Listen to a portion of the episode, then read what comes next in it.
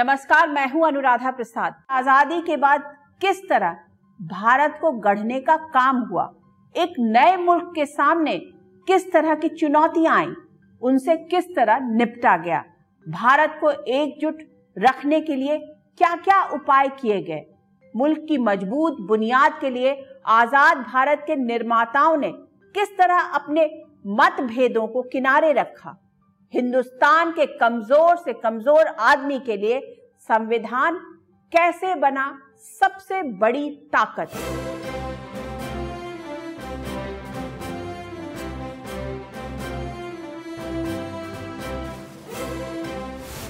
हम भारत के लोग, भारत को एक संपूर्ण, प्रभुत्व संपन्न, समाजवादी पंथ निरपेक्ष लोकतंत्रात्मक गणराज्य बनाने के लिए तथा इसके समस्त नागरिकों को सामाजिक, आर्थिक और राजनीतिक न्याय, विचार, अभिव्यक्ति, विश्वास, धर्म और उपासना की स्वतंत्रता, प्रतिष्ठा और अवसर की समता प्राप्त कराने के लिए तथा उन सब में व्यक्ति की गरिमा और राष्ट्र की एकता तथा अखंडता सुनिश्चित करने वाली बंधुता बढ़ाने के लिए दृढ़ संकल्पित होकर अपने इस संविधान सभा में आज दिनांक 26 नवंबर उन्नीस सौ उनचास को एदत द्वारा इस संविधान को अंगीकृत, अधिनियमित और आत्म अर्पित करते हैं। ये भारतीय संविधान की प्रस्तावना के वो शब्द हैं जिसे संविधान की आत्मा कहा जाता है। इसमें भारत का हर नागरिक अपना मुस्तकबिल सुरक्षित देखता है।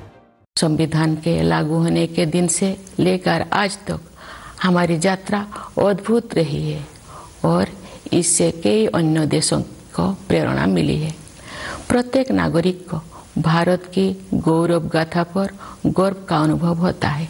जब हम गणतंत्र दिवस मनाते हैं तो अब एक राष्ट्र के रूप में हमने मिलजुल कर जो उपलब्धियाँ प्राप्त की है, उनका हम उत्सव मनाते हैं।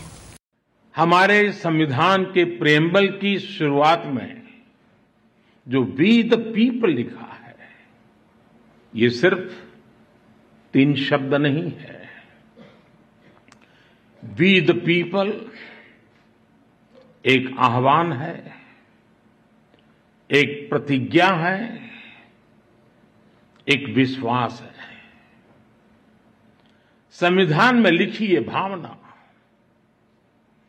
उस भारत की मूल भावना है जो दुनिया में लोकतंत्र की जननी रहा है मदर ऑफ़ डेमोक्रेसी रहा है। संविधान निर्माताओं ने शासन के लिए जिस लोकतांत्रिक और संघीय ढांचा को चुना उसका मकसद था लोगों की ज़्यादा से ज़्यादा भलाई। हमारे संविधान निर्माताओं ने हमें एक ऐसा संविधान दिया है जो ओपन है, फ्यूचरिस्टिक है और अपने आधुनिक विजन के लिए जाना जाता है। इसलिए स्वाभाविक तौर पर हमारे संविधान की स्पिरिट यूथ सेंट्रिक है। मैं सरकार की व्यवस्थाओं से, देश की न्यायपालिका से एक आग्रह भी करूँगा। आज के युवाओं में संविधान को लेकर समझ और बढ़े, इसके लिए ये ज़रूरी है कि वो संवैधानिक विषयों पर डिबेट्स और डिस्कशंस का हिस्सा बने।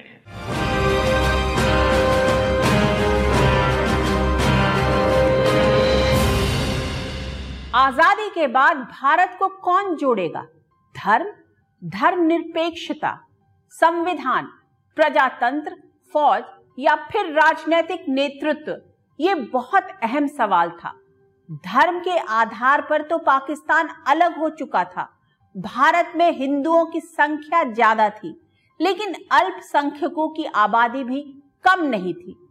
ऐसे में भविष्यवाणी की जाने लगी कि भिन्नताओं का देश भारत कितने दिनों तक एक रह पाएगा।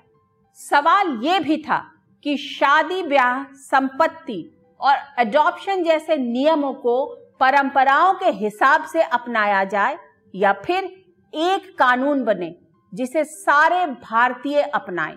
अंग्रेज़ों के कानून में भी परंपराओं और धार्मिक मामलों में ज़्यादा छेड़छाड़ नहीं की गई थी। हिंदू और मुस्लिम दोनों तरफ़ के कट्टरपंथी पर्सनल लॉ में दखल के सख्त खिलाफ थे। 23 नवंबर 1948 को लंबी बहस के बाद संविधान निर्माताओं ने ये सौगंध ली कि आने वाली सरकारें देश में समान नागरिक संहिता लागू करेंगी। संविधान में अनुच्छेद 44 को मंजूरी मिल गई, लेकिन संविधान का ये नीति निर्देशक तत्व आज तक लागू नहीं हो सका।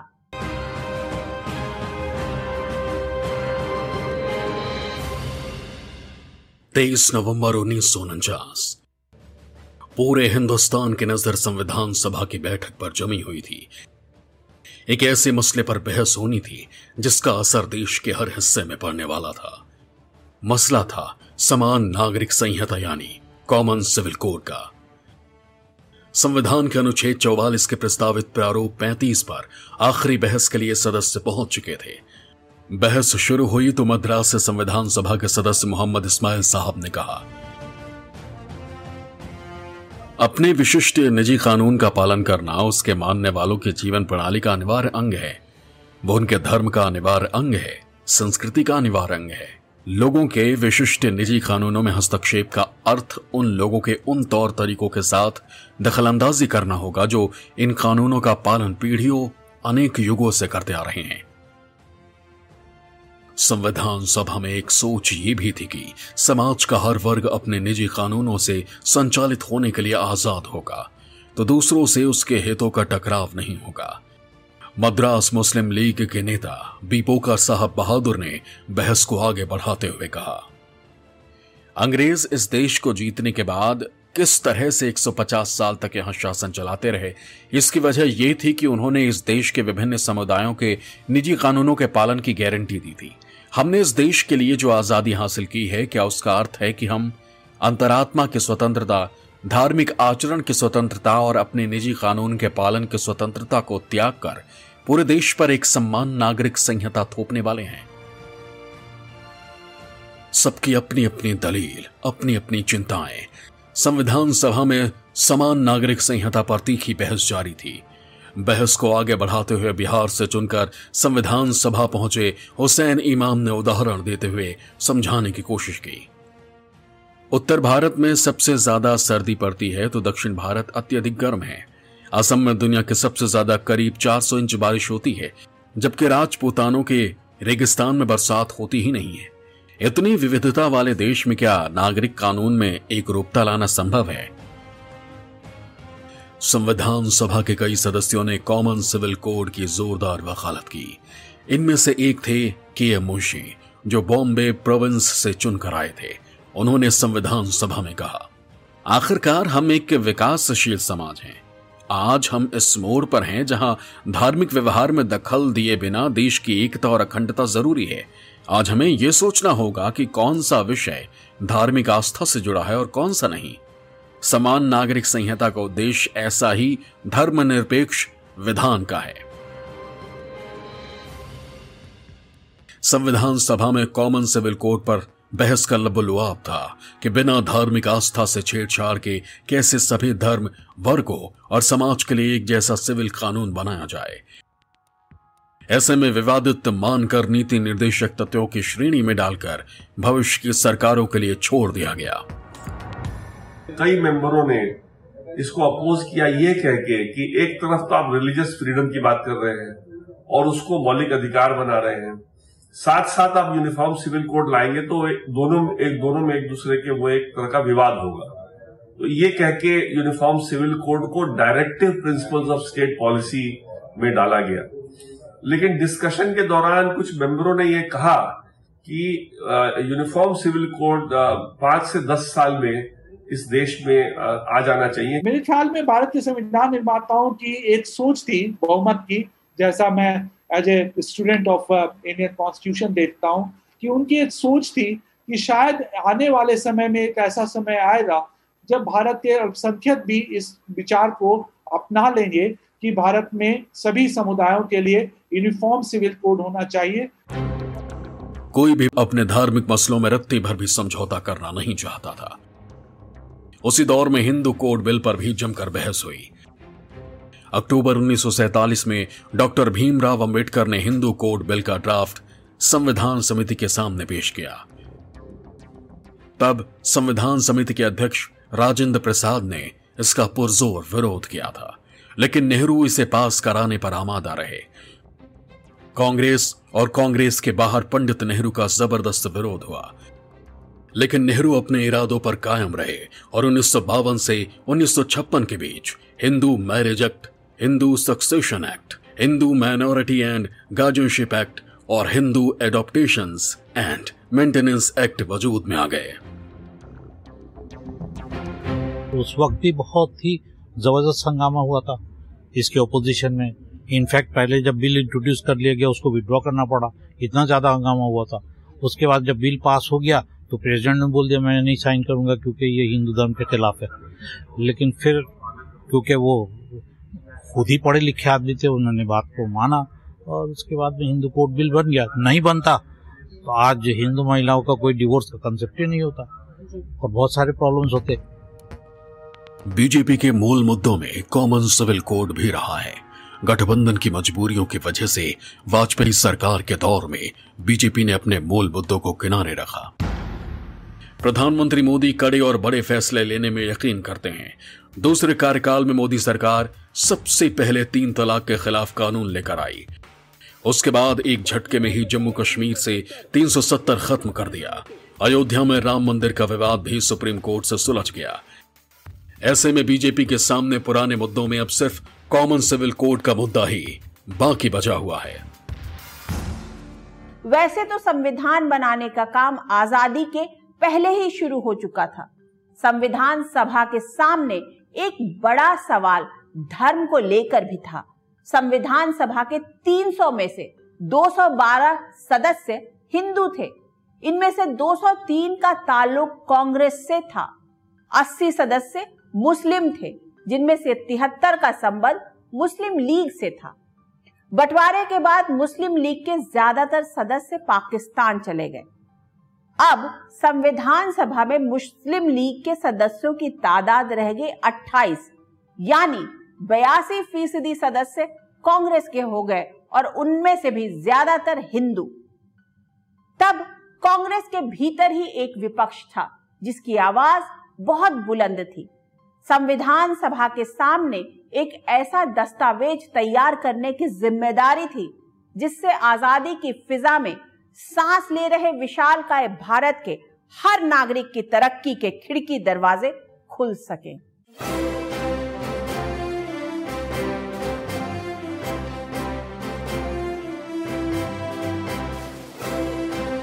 संविधान सभा में कांग्रेस पूर्ण बहुमत में थी।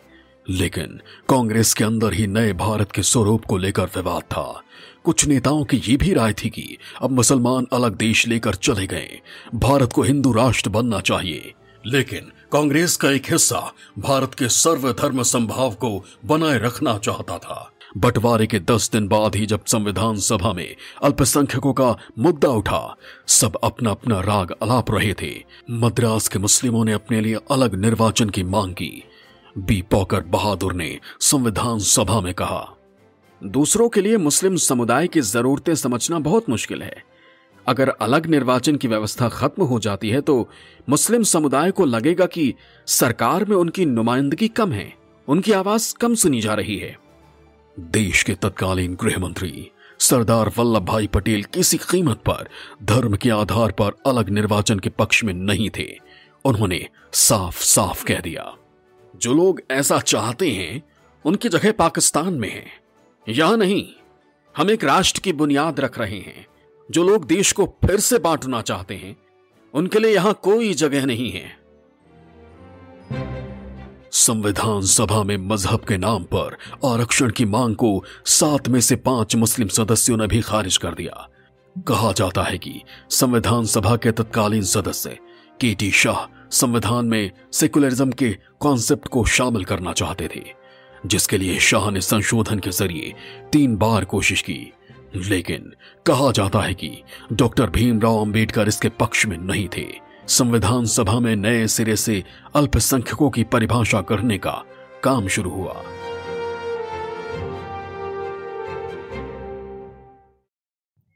संविधान बनाने वालों में सबसे ताकतवर आवाज़ थी यूनाइटेड और सेंट्रल प्रोविंसेस की, यानी आज के उत्तर प्रदेश, बिहार और पंजाब के सदस्यों का दबदबा था, जिनमें से ज़्यादा सदस्य ऊँची जाति के हिंदू थे। इनमें से सबसे प्रमुख थे पुरुषोत्तम टंडन। वो सरदार पटेल के काफ़ी करीबी थे।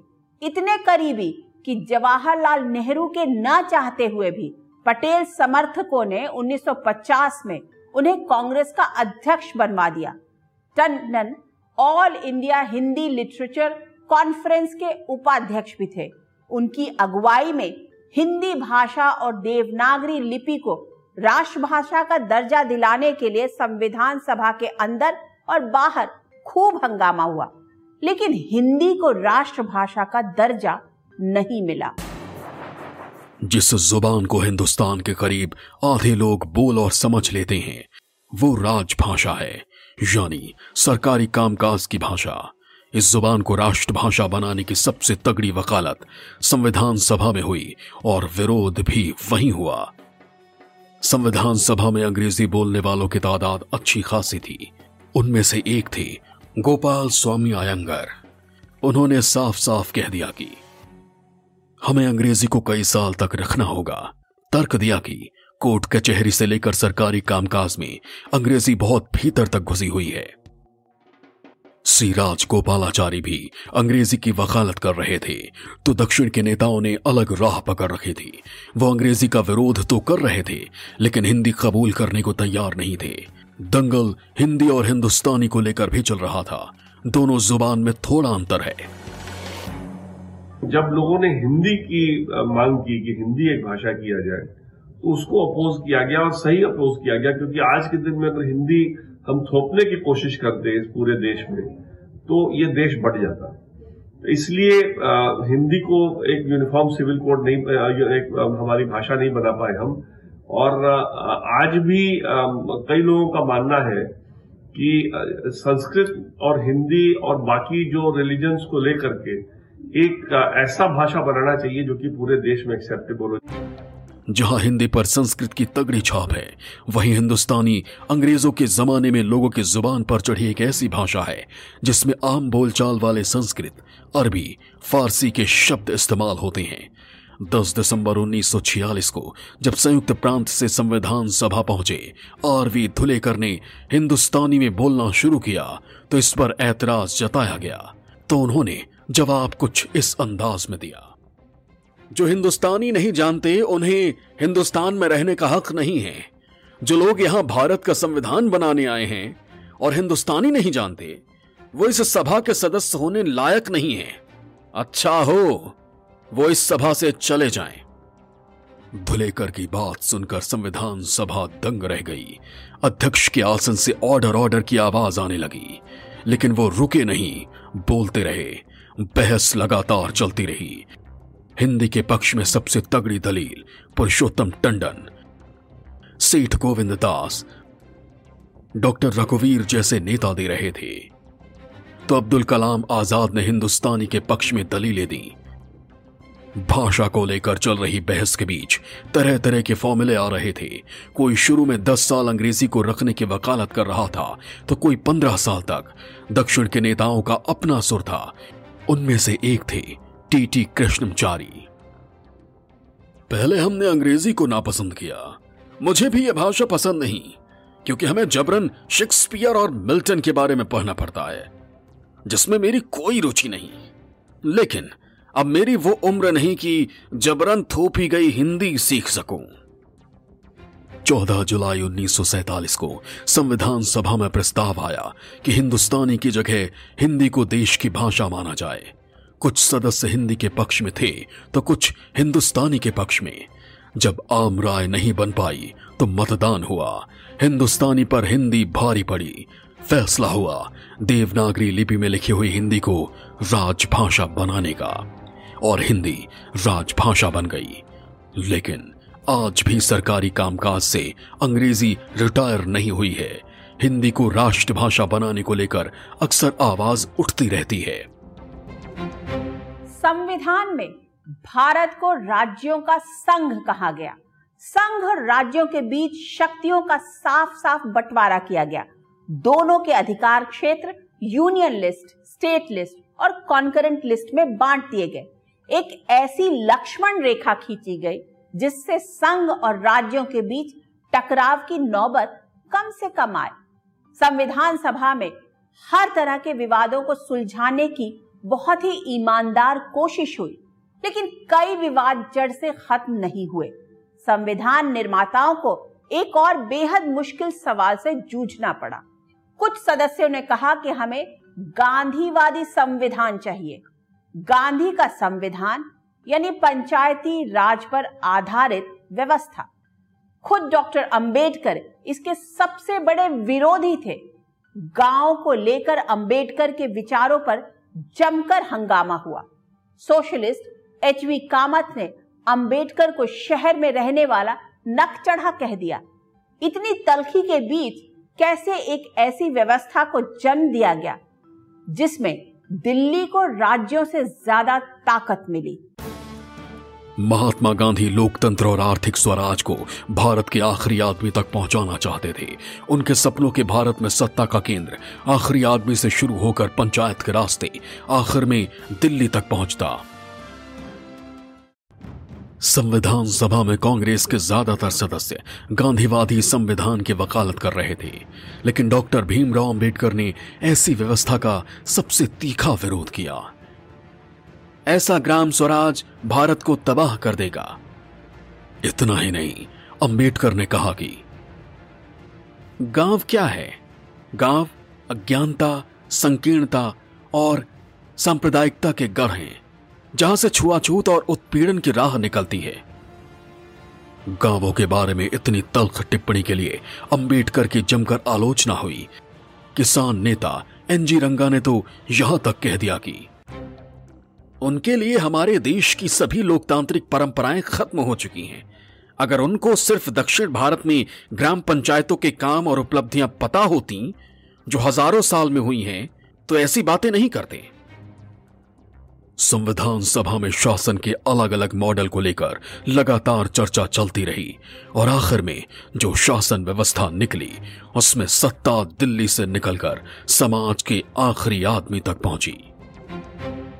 कई पेचीदे सवाल गर्मा गर्म बहस और विवादों के बाद 26 जनवरी 1950 को भारत को अपना संविधान मिला, जिसकी नज़रों में भारत का हर नागरिक बराबर है।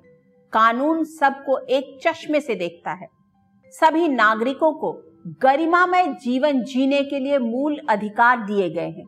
संविधान का ठीक से पालन हो रहा है या नहीं इसे देखने के लिए एक निष्पक्ष न्यायपालिका है। ये न्यायपालिका में लोगों का अटूट भरोसा ही है कि बात बात में लोग एक दूसरे को चुनौती देते हुए अक्सर कह देते हैं I will see you in court समय समय पर संविधान में संशोधन भी हुए।